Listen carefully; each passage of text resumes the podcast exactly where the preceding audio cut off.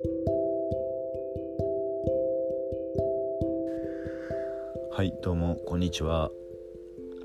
本日は昼下がりに録音しております。今日はですね、えー、前回やらせていただきました私を食い止めてについてまたお話できればと思います。えっ、ー、と大前提として僕これ大好きな映画なんですね。であのー、ちょっともう好きすぎてうーん何喋っていいか本当にまとまらなくてですね。だからもうちょっとこれもう超乱雑に好きなシーンばっかり上げてこうかなって思います。もう語りだしたら本当にこれキリがないぐらい好きなんで。はい。で前回はあのー、みつこのファッションとえっ、とまあそのファッションの流れであのピンヒール。まあ、女性らしいあえて女性らしいアイテムとしてのピンヒールの使い方みたいなお話をしました。はい。今回はちょっともうストーリー、まあ、映画の中で他にね好きだったシーンたくさんあるんでもうそれをとにかく発表していこうかなと思います。はい。えっ、ー、とねあそういえば全然関係ない関係あるけどあのノンさん演じるみつ子の上？上の住人かな？隣かな？なんかあのフォーミーをずっと歌って苦情出そうかっていうぐらいあの騒音出してた住人さんの役で曽谷が出てましたよね。曽谷学ぶ。あのご存知ない方があれば是非調べてください。プロレスラーです。はい。すいません。またプロレスのお話してしまいました。であ好きなシーンとはいえちょっとそういうのであげるとあのくクズ芸人なんか借金多いあの岡野さん芸人の岡野さんがあのコロッケ屋さんの役で出てたんですね。まあ他にもちょっと結構芸人さん出てるんですけどめちゃくちゃ良かったですね。あのなんかちょっとこう2人の恋路を見守るじゃないけどニヤニヤしながらこう見る感じの役なんですね。あの多田君がよく行くそのコロッケ屋さんの主人なんですけどあのねすごい良かったですよ。僕最初知らなくて芸人さんだっていうこと。すごい味のあるあの何ですかね俳優さんなのかなと思ったら芸人さんだったんですね。うん。いや大久監督がなんかもともとあれでしたよね。確か芸人さんかなんかだったんですよね。人力車かなんかの。違うかな。だからその芸人さんの使われ方もすごいあの注目して見ていただければなと思います。はい。ちょっと余談が多くなっちゃいましたね。はいじゃあ好きなシーンいきましょう。えー、結構最初の方からも順を追っていきましょうかね。えっ、ー、とね多田くんと初めて光子の家でご飯を食べるってなった時にいろいろこう準備するんですよね。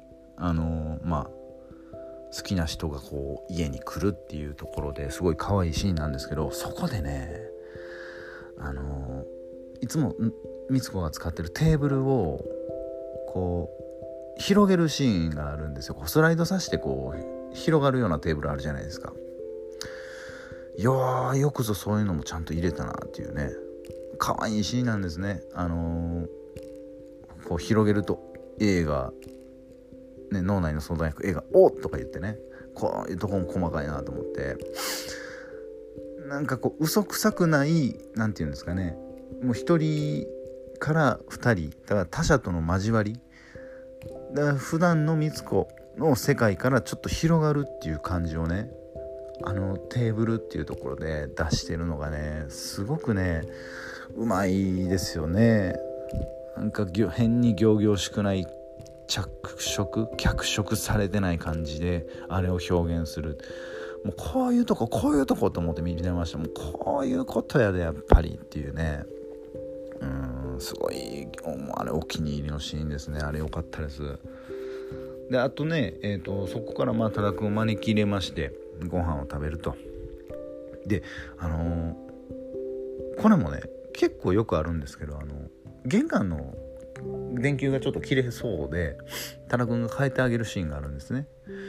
でねあのー、すごい細かいんですけどのんさんがそのまあカバーを持ってねあの受け取るためにねその古い電球をも待ってるんですけどそれ受け取る時にねちょっと膝曲げるんですよ。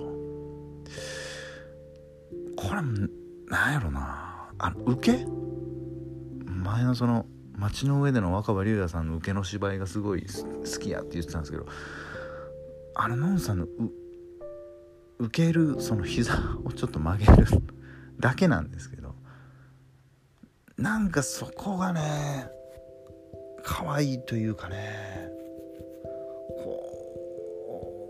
よくある。その男が男っぽい感じのことをするっていうイメージしやすいシーンなんですけどそこでこう膝をこうちょこっと曲げて受けるっていうのがまたこれそのまあ一応片思いしてる間柄ですからうんそれをねなんかうまく表現してるというかあれもね結構僕はあの本当に数秒だけのシーンなんですけどね。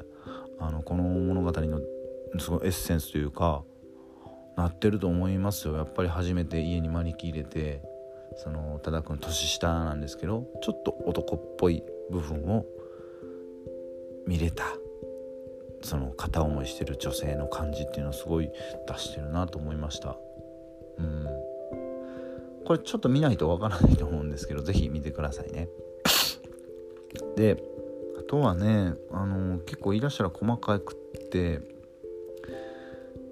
あれも好きだったんですよ。片桐はいりさんの、まあ、前回も言ってもはいりさんね。業界業界っぽく言うとはいりさん。あの片桐はいりさんの一番最初のシーンって急な来客、まあ、営業の方が来てあののんさんと光子さんね光子さんの先輩の役をされてる臼田あさみさん。臼田？臼田あさみさんか。にあのお茶組を頼むシーンがあるんですね。うん。あのそれでお茶を出してくんですよ。まあのんさんと臼田さんが。あのちょうど商談中のとこに。でえっとのんさんがちょうど片桐はいりさんのお茶を出すんですね。はい。渡すと渡すと。その時にあのこれはそういう指示があったのか分かんないですけど のんさんの手をポンポンってありがとねって。うんあの片桐はいさんがのんさんの手にポンポンってこう「ありがとう」って言うんですよ。うん、あの普通ですよ。僕もお茶汲んだことあるんで分かるんですけど普通あの自分とこの上司が自分とこの部下に商談中にお茶出されてなんかリアクションするとか絶ほぼないですよそんなの。あのもちろん取引先あのお客さんが来た場合に「あありがとうございます」とか言われる場合はありますけどほぼ自分の部下にね自分の上司がねお茶組まれてありがとうなんか言うことってまずない。でもこのワンシーンだけでえっとこれ結構片桐はいさん上司役の人が出てくる本当に最初の方なんですけどもこのシーンだけでこの片桐はいさんの上司めちゃくちゃいい人なんやなっていうのがそこですぐ分かる。はい。それだけですぐ分かると。っていうところなんですよね。であのー、特にねこれ片桐はいりさんとかあの臼田さんとかあののんさんのその周りの方の説明描写みたいなんてほぼないんですよ。えっ、と中盤に出てくるその親友役の橋本愛さんのそのキャラの説明描写みたいなのは結構ありますけどほぼないんですね他の周りの方ってね。うんと多田くんですらまあ多田くんぐらいかなさすがに片思いしてる相手なんででほぼないとただでもその中でですね本当にそのワンシーンだけでこの人いい人なんやなっていうのを感じ取れるっていうのがすごくうまいことやってるなと思いました。はい。でね片桐はいりさん関連でいくと、まあ、前回話したそのヒールの話もそうですしあとはあのー、たまたまねその橋本愛さんのお宅イタリアに、まあ、嫁いでるわけなんですけどそのお土産をね渡すシーンがあるんです。たまたま朝一緒になってね。そしたらねあのー、お土産のチーズをね片桐はいりさんにあげるんですね、うん、で会社着きましてで、まあ、臼田さんとどうだったイタリアみたいな話でお土産を渡すんですけどあのー、のんさんはその光子は臼田さん先輩ですね。すごい慕ってる間柄なんですよ。とはいえですねとはいえですよ。上司にはチーズをあげてるんですよ。でえっと臼田さん先輩にはワインあげてるんですよ。これ銘柄とか別に出てこないですけど明らかに先輩の方がいいものもらってるわけなんですよね。で私はチーズかいと。なるんですけどでもそのワインをお土産ですって渡してる後ろでこう優しく微笑みながら通り過ぎる片桐さんっていうシーンがあるんですけどあの正直これ全然別にストーリーに関係はないないんですよ。全然ないんですけどそういうところもね別にいらないじゃないですか。その片桐さんが通り過ぎるなんか。別にシーンとして。意味もないのに。そこもあえてなんかこうあ部下の方がいいものをもらってるっていうところを優しく見守ってる片桐さん役片桐さんの上司っていうのを入れたのが 僕はねすごく決して何も起こらないんだけどもすごい映画的でうんあのー、すごい好きになりましたね。なんかもう別になんか伏線がどうとかっていうわけじゃ全くないんですけどまあ、あえてそういうのを入れてみたっていうねところがいいなとはい思いました。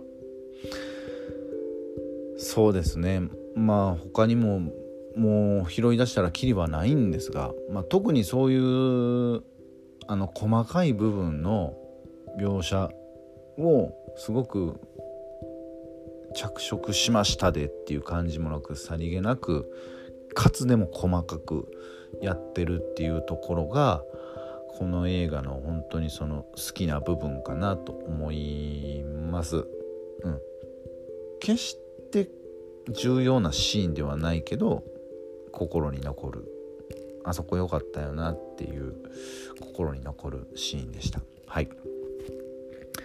ではまた私を食い止めてのお話。次ちょっとあのいよいよそのまああまちゃんから見てきた方には感慨深いものがあるとは思うんですけどのんさんと橋本愛さんの、まあ、作品上での再会っていうところをまた次回はお話しできればなと思います。はい。ご視聴ありがとうございました。次回もよろしくお願いします。